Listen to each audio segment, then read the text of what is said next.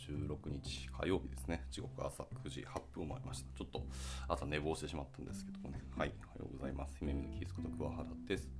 じゃあ本日も朝活始めていきたいかなと思います。えっとですね、今回は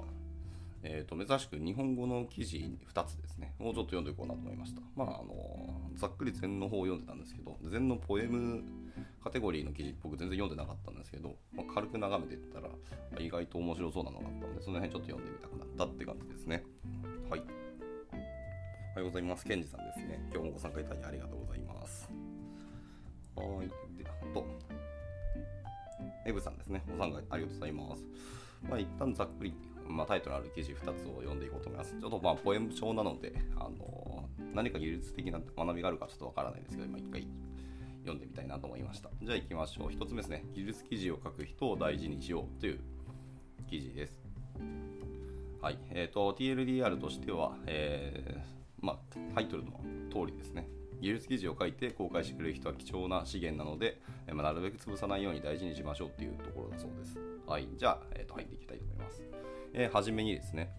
えー、プログラムを書いてて何かわからないことがあれば、まあ、検索をすると思います。えー、すると世の中にはごく少数の役に立つ記事と大多数の役に立たない記事があることがわかるでしょう。まあ、役に立たないという言い方をするとちょっとあれかもですね。まあ、その人書いた人本人としては役に立つかもしれないし、その人のなんですかね、学びの途中段階だったりするかもしれないので、あのーまあ、この筆者の方にとっては役に立たないかもしれないですけどもね。はい、えーまあ、役に立たないというか、自分の欲しい情報が手に入らなかったとか、その時に刺さるものじゃなかったみたいな、ちょっと言い方が難しいかもしれないですけどね。はい、まあ、そんなニュアンスだと思って読んでいきたいと思います。はい、でその役に立つ記事を求めて、まあ、ネットの海をさまよっていると、あれまたこの人の記事だと思うことがよくあるでしょうと。はい、例えば C++ の言語仕様を調べていると、もうあの人の、えー、ビーム関連を調べているとあの人の、また合言語ならあの人のみたいな記事を見つけることがあるでしょうと。逆に言えば、ある程度限定された分野において体系だった知識があり、分かりやすい記事を書いてくれる人というのは極めて貴重な人人材だというふうになりますと。しかし、まあ、そんな強強エンジニアもまあ初めから強かったわけじゃないですよと。で当然のことながら、えー、新人時代があって、まあ、よく分かってない状況があって、まあ、うかつな記事を書いたりしたこともあるでしょうと。でさて、えー、新人がうっかり、えー、うかつな記事を書くと、まあ、中に、えー、中にですね、主にか中堅エンジニアから、まあ、寄ってたかって叩かれたりとか、まあ、炎上することもありますと。まあ、例えば動かなくて悩んでいたけど、まあ、こうすれば動きましたと書かれた記事が、まあ、エスキューエル インジェクションの脆弱性を持っていたりとかすると、もちろん燃えることになりますと。はい、でも当然のことながら、間違っている記事やまあ危険な知識については修正された方がいいのは当然だと思いますが、まあ、それと同時に、まあ、ネットに何か記事を書く人っていうのは、まあ、それだけでまあ非常に貴重であり、まあ、成長すれば有益な記事を書いてくれる可能性がある、まあ、資源だというふうに言えますと。ということも、まあまあ、しかも同意も得られることだと思います。で、本校は、えー、まあそういう人が潰れないように守りましょう。また技術記事を書くことを奨励しましょうというようなことを主張するポエムになりますということです。はい。では続いてのセクションとして、まあ、検索やトレンドの問題というふうに書いてますね。はい、えー、間違っている記事はさておき、まあ、たまにはその用語の使い方がおかしい記事だったり、まあ、中身のない記事について、まあ、検索空間を汚染すると反発する人がいますと。まあ、技術記事を誤信ブログではなくて技術記事投稿サイトに投稿することが多くなった現在、まあ、そのサイトの、えー、検索ランクが非常に高く、えー、何か検索したときに対して中身のない記事がおそらくそのサイトにあるがゆえに検索上位に来てしまうということはよくあることですと。また良くも悪くも話題になった記事っていうのは、えー、トレンドに乗ることがあります。で、多くの技術記事投稿サイトっていうのは、まあ、いいねの仕組みを持ち、えー、多くの人が短期間にいいねした記事っていうのはトレンドといって、まあ、そのサイトのトップページに掲載されることが多いです。で、するとあまり一般的ではない、えー、用語の使い方をしているが、その中身が分かりやすかったは、えー、その用語が、えー、キャッチーだった等の理由でトレンドに乗り、まあ、多くの人の目に触れたりします。すると、まあ、ハテナブック等で、ブックマークか等で、えー、言及が増え、まあ、ホットエントリーとしてさらに多くの人の目に触れますと。まあ、すると、その用語の使い方を、えー苦々しく思う人が強い口調で批判コメント書くなんてことが起きますねと。はい、まあよくある話だし、よく目にしますねとは思います。で、私は間違った知識を訂正すること自体はまずいとは思いませんが、間違った記事を書くなとか、そのその中身のない記事を書くなといったまあ論には賛成できませんと。特にその理由が、まあ、検索上位に来てしまうから、さらに被害者を増やすからといったものであればなおさらですと。まあ、まずい知識が、えー、検索上位やトレンドに乗ってしまい、間違った知識が再生産されてしまうというのは、えー、検索エンジンやトレンドの仕組みの問題であって、まあ、執筆者の責任にするべきではないと考えるからです。まあそうですね、ここに関しては完全に同意だなと思いましたね。はい、そもそもなんかそう、学んでいる途中のものを書いたりとか、まあ、駆け出しの方とかっていうのはそれ確かに間違ってたり中身のない記事書くかもしれないですけど、それを書くなっていう否定する権利がなんであなたにあるんだってちょっともう怒りの感情も出たりはしますね。はい、人の学びを止めるのはよろしくないとは思うんでね。まあもちろんその読む人にとっては自分の時間が無駄になったって言って、まあ、主張するかもしれないですけど、それはあなたのググり力が悪いんじゃないとか思ったりもしたりしますけど、まあまあ少なくとも、えー、そういう学んでる人をただただ否定するっていう論は全くもってちょっと僕も意味が分かんないなと思ってます。はい。で、ちょっと戻りますね。で、現状、えっと、日本語によるプログラミング系の、えー、検索があまりいい状態ではなく、えー、検索していちページ目を見て諦めて英語で検索する、もしくは最初から英語で検索してしまう人は多いでしょう。まあ、それには様々な要因がありますと。えー、例えば Python や Ruby の基本的な操作で検索すると、まあ、やたらと大きなかつ無関係なイメージ写真が散りばめられた、いかがでしたでしょうかみたいなんで終わる系の記事がヒットしてしまいます。またエラーメッセージで検索して、まあ、キータの個人メモみたいなのが引っかかって、まあ、しかもそれがあまり良くない実装だったりしてイラッとした人も多いんでしょうと、まあ、これらをまあ検索ノイズと呼んで嫌う人は多いですし、まあ、その気持ちも分かります。まあ、それでもなお私は、えー、情報の取捨選択の責任を、えー、アウトバ、アウトプット側に負わせるべきではないと考えますと。まあそれは僕も同意ですね。はい、一応注意書きがあって、えー、と英語で検索して出てくる、えー、参考になる記事の多くが、まあ、スタックオーバーフローにあるということもそれを裏付けていますと。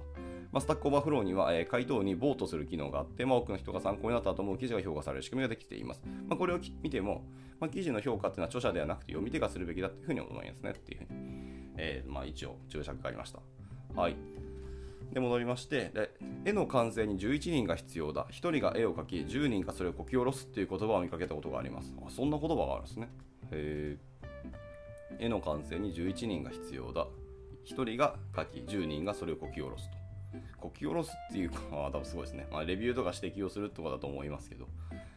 えー、じゅうにんいたら大変だな。結構エネ精神的エネルギーが必要な気がしますけど。はい。まあ、世の中情報を出す人と出た情報に文句をつける人っていうのはまあ圧倒的に後者の方が多いですと。で、情報を出す側と情報を受け取る側、まあ、後者が圧倒的に多い状況で情報を出す側に一定の、えー、クオリティフィルターを求めるっていうのは確かに非効率ですねと。まあ、それも本当にその通りだと今思いましたね。はい。ね、まあ、責任というかそういうことをするのは確かに、まあ、クオリティフィルターはあのレビュー側とか読み手側の人にあの委ねる方が確かにいいなと、まあ、こうしかも効率的ですよね。圧倒的に数も多いですからね。はい。でも個人的にはいかがでしたでしょうかのようなサイトをブラックリストに入れてブロックした上で多くの記事を読み、えー、著者を確認し、えー、この人の書いた記事は信頼できそうだっていう重みをつけていっていきましょうと、はいはい、読み手側の方の仕組みですねこれは。で、くだらない、くだらない知識であろうが個人メモだろうが、えまずはネットに出してもらう、それをどう取捨選択するかは受け取り側の責任だと私はやっぱ考えるよと言ってますね。はい。で、続いて、え批判を恐れるな問題っていうのがあります。まあ、これもねちょっと強い主張かもしれないですけど、はい、で新人を守ろうみたいなことを言うと、えー、ネットに情報を公開するなら、えー、批判される覚悟を持つべき、その覚悟がないのならそもそもネットに公開すべきではないという主張の人もいますと。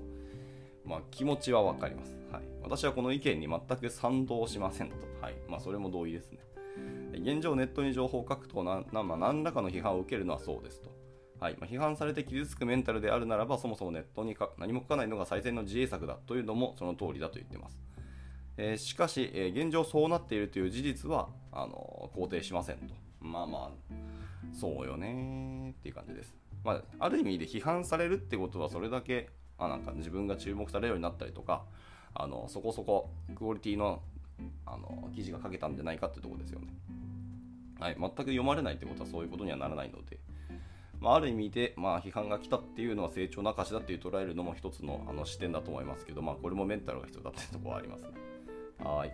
戻りますね。で、繰り返しますが、ネットに何かを書き、えー、公開する人はやっぱり貴重な資源ですよというのはやっぱ変わらないですと。気軽な気持ちで記事を書いたら盛大に炎上してしまったとして、その人は多分もうネットに記事を書かないでしょうと。ある企業のアドベントカレンダーでおそらく何書いてよと言われて気軽な気持ちで、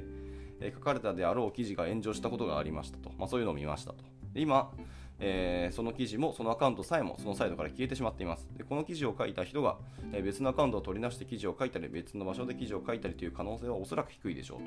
で、まずい記事が一つ消えたことを喜ぶべきでしょうか。将来有益な記事を書いてくれたかもしれない人が消えてしまうことを悲しむべきでしょうか。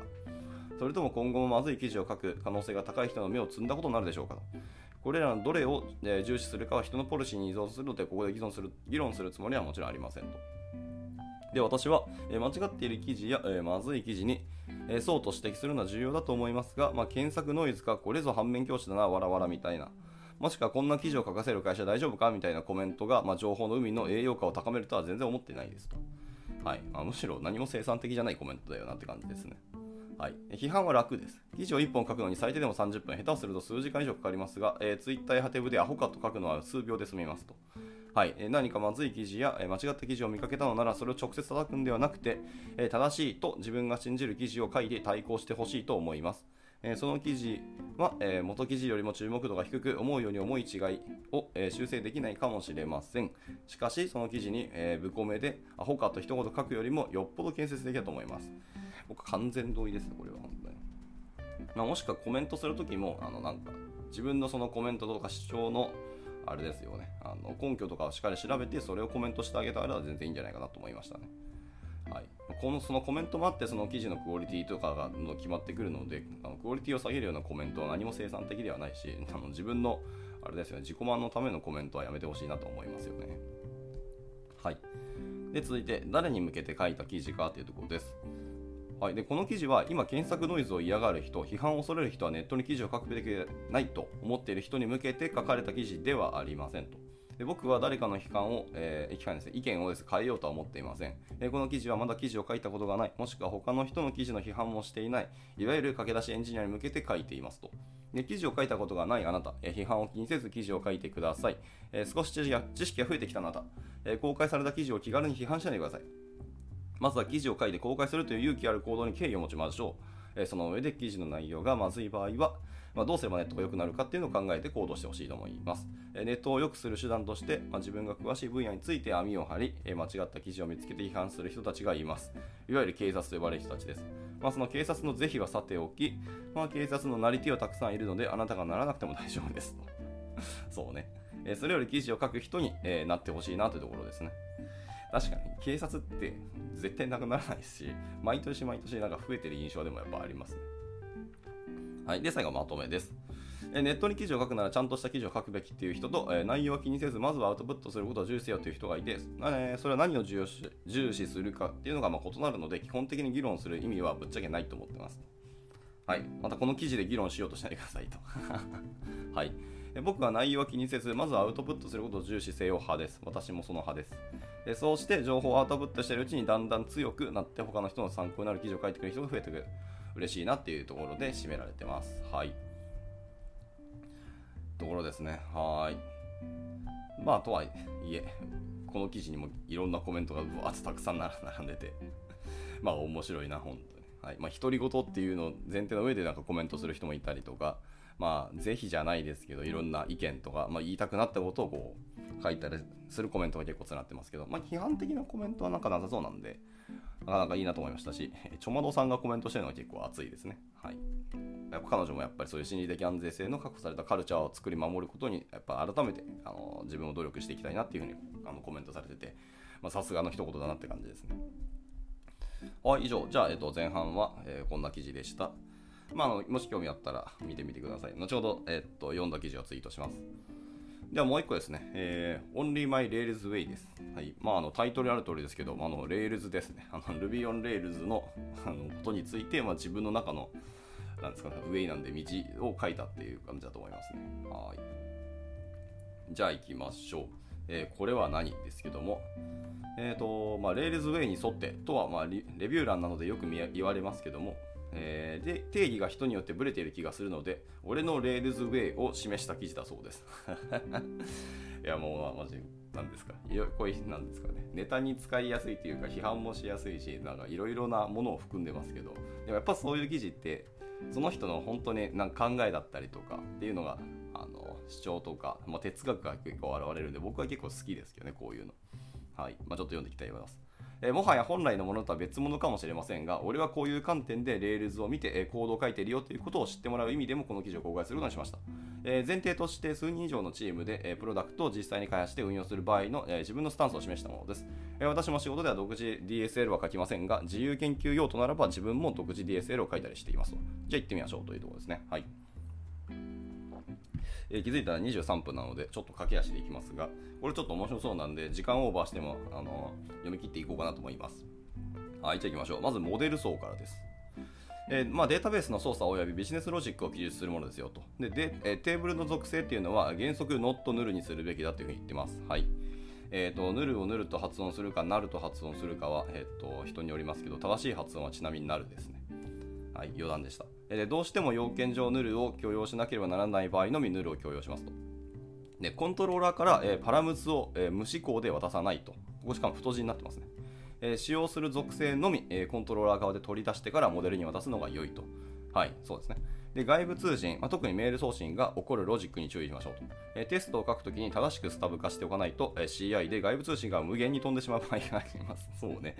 はい、イールドを使って、まあ、外部からメールを送信ロジックを差し込むようなメソッド設計するのも検討しましょうということでした。はい、以上モデル層です。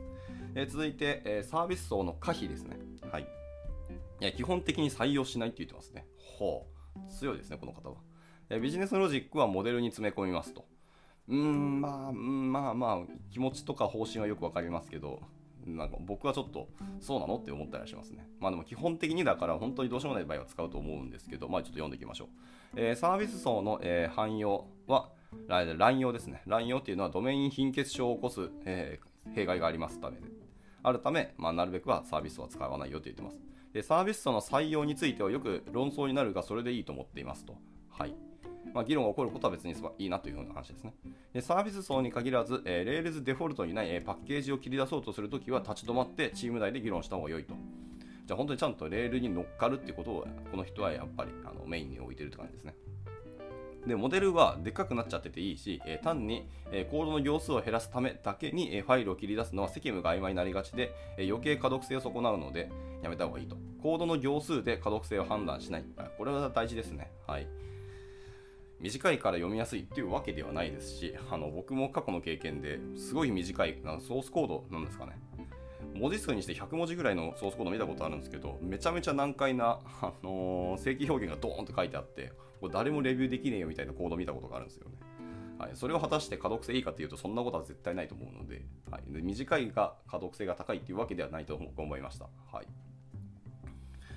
あといいですね、本当に。なればそう、コードを長くするっていうのは僕は結構いいなと思いましたね。はい。ファットコントローラーになるよりは、モデルの方が、えー、行数長いっていうの方が僕も確かにまだいいなと思ってますね。はい、じゃあ続いて、新しく入った、えー、現場の既存コードにサービスがあると、えー、体中を光の速さで、えー、確かなおかんが駆け巡ると。本当この人はサービスを嫌いなんだな。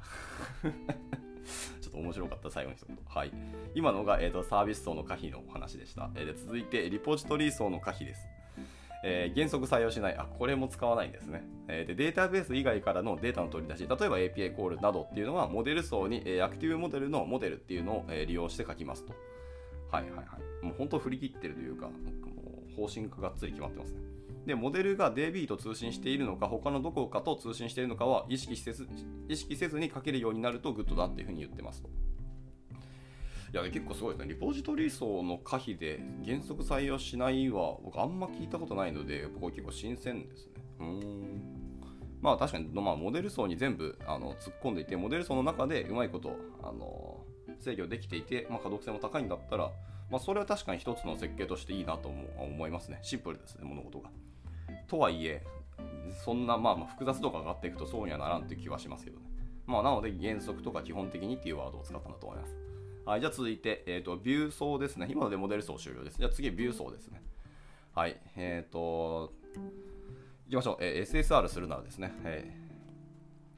えー、と イーアールビー が安、まあ、安定策だと言ってますね。はい、えー、スリムや、えー、ハムルっていうのは見かけの記述量は減らせますけど、まあ、イーアールビー っていうの方が、えー、RubyMine で、えー、RubyMine で保管しやすいので、実質のタイピング量がそこまで減らせるわけではないと。あと、まあ、スリムやハムルを使うと、まあ、リアクトやビューに移行するときに書き直しが大変だと。まあ、それは確かにありますよね、本当に。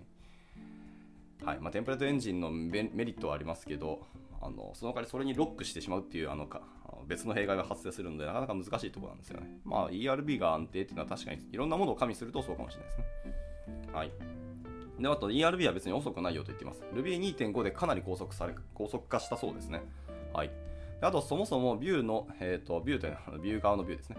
はい、えー、ビューのレンダリングエンジンの速い遅いを議論する前に エヌプラスいち が起きていないかを調べるのがまず先だと。まあ確かにね、そうですね。そこから見てみましょうと。まずツールじゃなくて自分たちの実装そのものをまず調べるのが先だと。で、フロント側での、えー、jQuery とか エイチティーエムエル のレンダリングを前提にした、えー、ジェイエス.erb ダメ絶対って言ってます。はい、えー。絡まった運命も変えていける力が欲しい。この人ほんとポエム能力高いな。続いて、えっ、ー、と、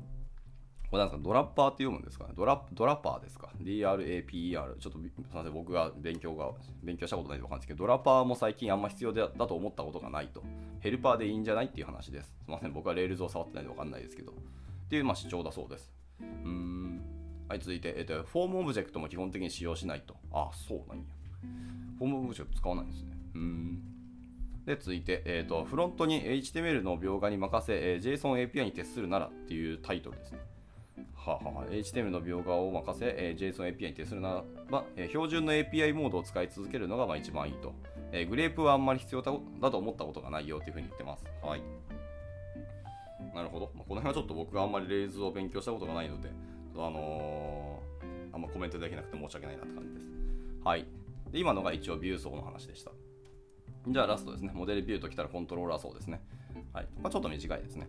コントローラーの責務っていうのは入力値のバリデーション、入力値を適切なビジネスロジックへ移乗、えー、適切な入、えー、出力形式を選択してアウトプットレンダラーに、えー、処理を移乗、えー、移乗しますと。このみっつになりますというですね。これが責務です。で、コントローラーは薄い方がいいが、薄ければいいというわけでもないと言ってますね。はい。えー、とりわけ速度を重視するフェーズではある。では、えーと、ある程度コントローラーにロジックめいたものが入ってしまうのは仕方ないが、えー、リファクタリングチケットはちゃんと残しておきましょうと。はい。あと、横断的な関心事ですね。まあ、例えば、ロギングとかですけども、まあ、そういうもの以外を、えー、ビフォーアクションやアフターアクションに書かないっていうところですね。ここ太字になってます。えー、ビジネスロジックが中途半端に書かれていたり、まあ、オンリーやエクセプトっていうのが、えー、バッコするコントローラーに出会うと、人はどこまで立ち向かえるのか不安になりますと。あーまあまあ、言いたいことは分かりました。で、えっと、ビフォーアクションやアフターアクションでドライしようとしないと。へー、へー、へーと思ったけど、今僕はビフォーアクションとアフターアクションがあんまり分かってないので、ふーんしか分かんなかったです。まあ、続いて、モデル層でも述べたが、モデルに渡すのに必要なパラメータを選定するのはコントローラーの役割であるという認識ですと。はいはいはい。まあ、これはそうですね。一貫してますね。以上、今のがコントローラー層でした。で、続いて、テストです。えー、メインはいつも シーアイ グリーンだと言ってます。まあ、当たり前のようだが、これが守られている現場は観測範囲で ごじゅっパーセント 以下だと。へー。当たり前のことを当たり前にやっていきたいし、ちゃんとしようと。あ、これいい言葉ですね。当たり前のことを当たり前にやっていきたいっていうのはいいワードだなと思いました。まあでもそもそも当たり前をちゃんと当たり前って言えてる人って結構少ないんですよね。まあ自分のことも含めてですけど。はい。続いて、R スペックに自分は慣れているが、別にマインテストでもいいよっていうふうに言ってます。はい。まあ別にツールは極論何でもいいんですよね。ちゃんとそのアプリケーションとかシステムの、あのー、動作っていうところが担保できていればってことですね。はい。で、続いて、えー、ファクトリーボットはやはり強いと。はい。はい。で、続いて、えーと、ティーディーディー 原理主義者ではないけど、えー、不具合の修正であったり、えー、設計が固まっていたりする場合は、えー、ティーディーディー するとサクッと書けるケースが多いのでよくやりますと。うーん、あ、そうなんや。まあ、設計固まっているする場合はそうかもしれないですね。もうそのままそれがテスト書きやすくなりますからね。はい。で、実装書いてからテスト書くのも別にそれはそれでいいというふうには、まあ、実際思ってますと。で、テストをどこまで、えーと、緻密に書くかっていうのは必ず納期と相談ですね。まあ、それは多分全現場は同じことを思っていると思います。で、カバレッジ ひゃくパーセント は死ぬほど暇な現場でないと、まあ、現実的ではないので達成できなくても気にしない。はい、これもいいと思います。まあ、カバレッジ ひゃくパーセント を目指す意味なんだっていうのは正直ありますしね。あの ひゃくパーセント バグがないあのアプリとかシステムなんてこの世の中にありえないので、ひゃくパーセント なんてまず、まずありえないですね。あの矛盾してますけどね。はい、では続いてテストを書く優先順位は以下のみっつですよと言ってます。いちばんは正常形ですね。にばんは異常形のうち発生確率×被害っていうのが大きいと見積もられるものがだいにいです。でだいさんいが異常形のうち発生確率×被害が小さいと見積もられるものですねと。はい。言ってます。まあそんな感じですね。まあ、あとちなみにテストを書くと多分正常形 ブイエス 異常形でいくといちたいきゅうがにたいはちぐらいで異常形だらけだと思うんで、まあ、正常形から先に書くってのももちろん大事ですし、まあ、何が正しいかっていうのを一度言ってその後異常形書くんですけど、大体テストの書く、あのー、書くのじゃですね、テストを書く項数っていうのはその異常形にひたすらつけると思うんで、どんどん異常形のところを書いていくのはいいんですけど、まずはでけえなというところですよね。確率かける被害が大きいって見積もられるものからやるのは本当にいいなと思いました。はい。以上テストでしたね。じゃあ続いてデプロイです。デプロイすごいは早いというか短いですね。デプロイは、えー、最速を目指すんだったら、まあ、Rails の場合はヘロクがいいよと言ってます。でチームにインフラエンジニアの不在の状況ならば、まあ、パース とか SaaS に思いっきり依存しましょうと。まあ、いちアプリケーションエンジニアが IaaS で頑張らないよというところですね。IaaS というのか イーアールエス というものか、今だにちょっと僕よく分かってないんですけど。はい。まあ、とりあえずアプリケーションエンジニアがそこでインフラアザーサービスで頑張らないようにしましょうというふうに言ってます。はい。で続いて、えーと、ドライに関するポリシーですね。おいえーと、たまたま似通っているだけの行動を共通化しないと。これは太字になってます。で続いて責務が同一であって初めて共通化して良いと。はい。そうですね。まあ、似通っているだけの行動を共通化しないはすごく感じてますね。はい、結果、切り出したけど、結局、まあ、使われているところいっかしょにかしょしかぐらいしかなかったっていう時もあったりしますからね。はい。でえー、とあとですね、ルボコップを、えー、騙すために責務は考えずに、えー、ご行ごとにメソッドに切り出してするのは最悪だというふうに書いてます。ここもしかもちゃんと太字になってますね。はい、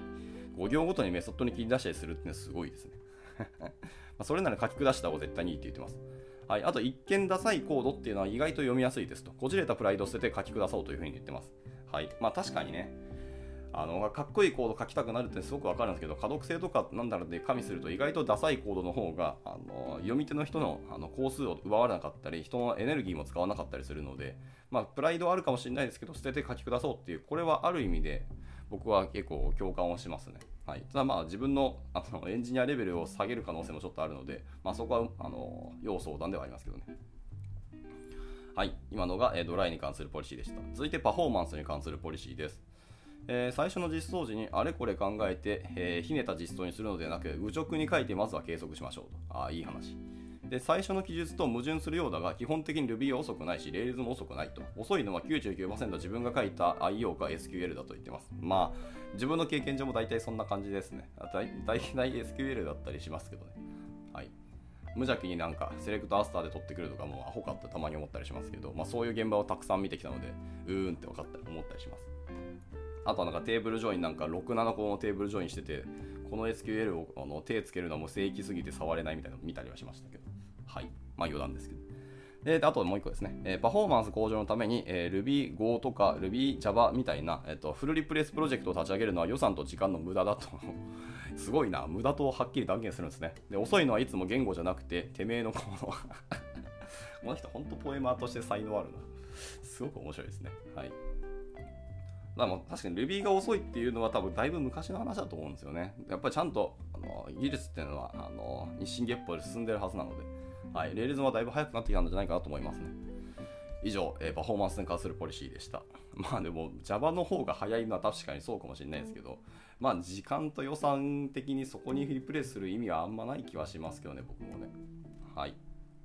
続いて、えっと、継承か異常かというところですね。はい、えー、継承でうまくいかない、えー、ライブラリを使用しない限りは基本的に異常で倒していいんじゃないかというふうにおっしゃってます。で横のクラスの機能を使いたいんだよみたいな。で、継承しない。えー、機能の、えー、横連棒というアンチパターンになりますので、えー、やめた方がいいよというふうに言ってました。なるほどね。まあ、だから基本的には異常を使い、使いましょうというところです。まあ、異常あの、デリゲーションのことですね。異常。はい、で続いて独自 ディーエスエル ですけど、これはもう一言書かないの一言で終わってます。はい、で続いてライブラリー管理ですね。えー、利用するライブラリは少ない方がもちろん良いと、えー、ライブラリが多ければ多いほどメンテされないライブラリを抱え込んでしまうリスクが高まります。えー、ライブラリが多いとアップデート時のエンバグリストも増えますと。そのままバージョンを上げられなくなる、えー、レールズを何度も見てきた。でそこから先はもう一方通行だよというふうに言ってますと。まあ難しいところですよね。あの外部依存するってことはそれだけの影響が入ってくるのでね。はい、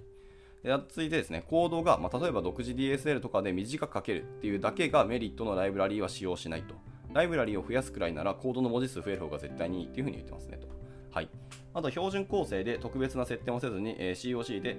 えー、ガンガン書き詰められるって最高ですよねと。で新規採用するライブラリーはスター数やメンテの頻度をちゃんとチェックしましょうというところでした。はい、まあ、割とそ、まあ、参考になるというかその通りだなっていう感じのご意見ですね。はい、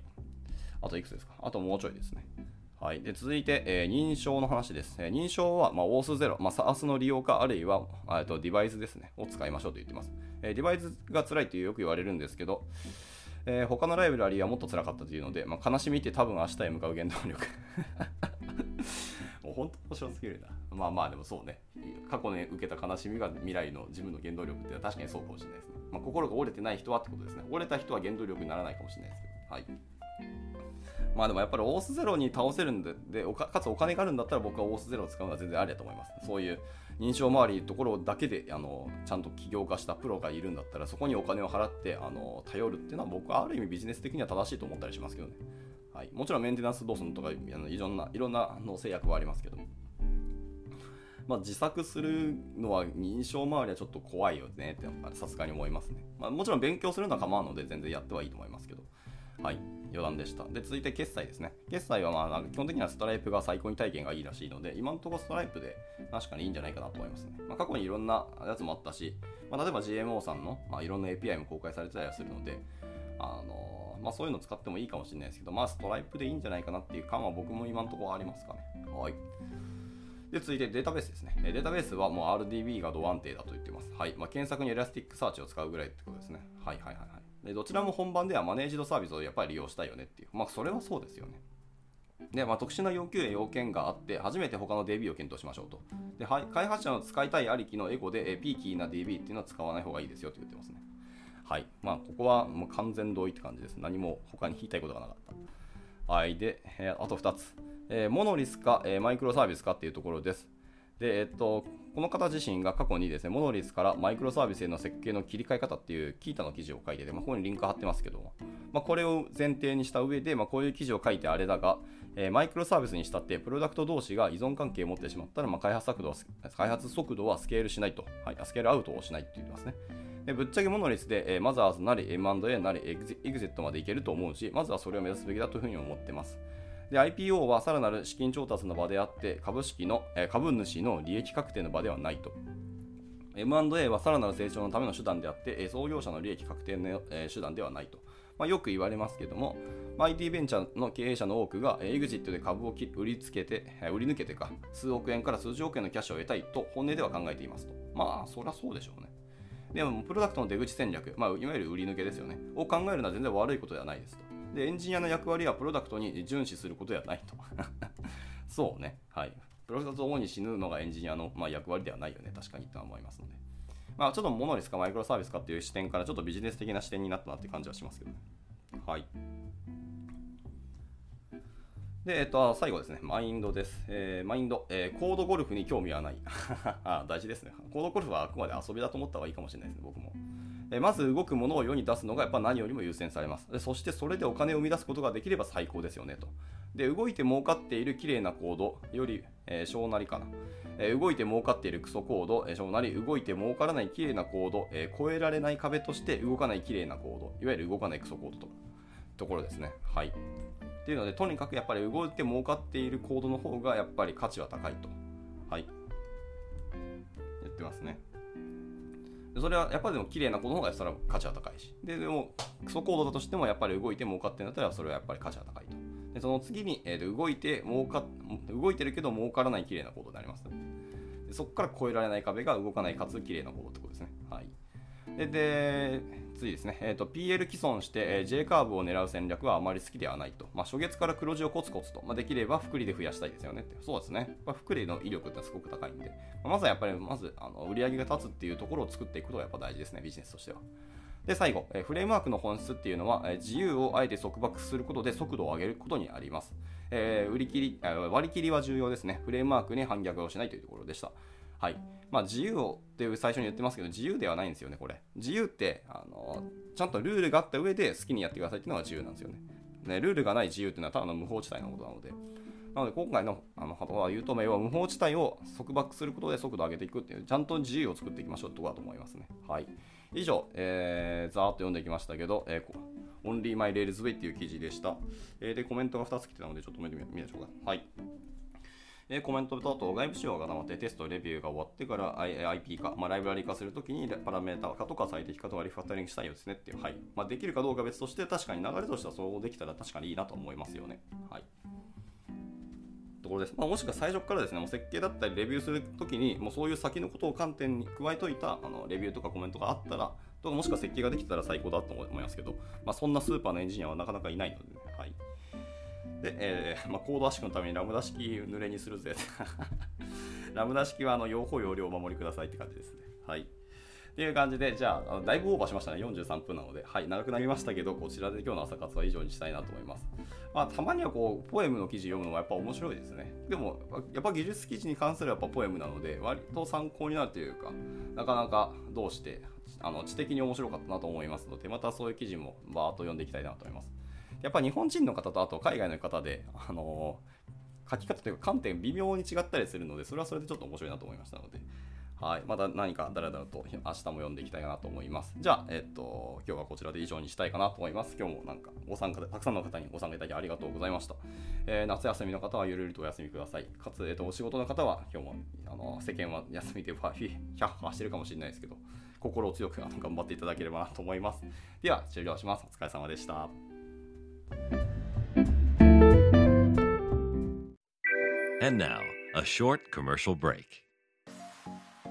現在、エンジニアの採用にお困りではありませんか？候補者とのマッチ率を高めたい、辞退率を下げたいという課題がある場合、ポッドキャストの活用がおすすめです。音声だからこそ伝えられる深い情報で、候補者の興味関心を高めることができます。株式会社ピトパでは、企業の採用広報に役立つポッドキャスト作りをサポートしています。気になる方は、カタカナでピトパと検索し、X またはホームページのお問い合わせよりぜひご連絡ください。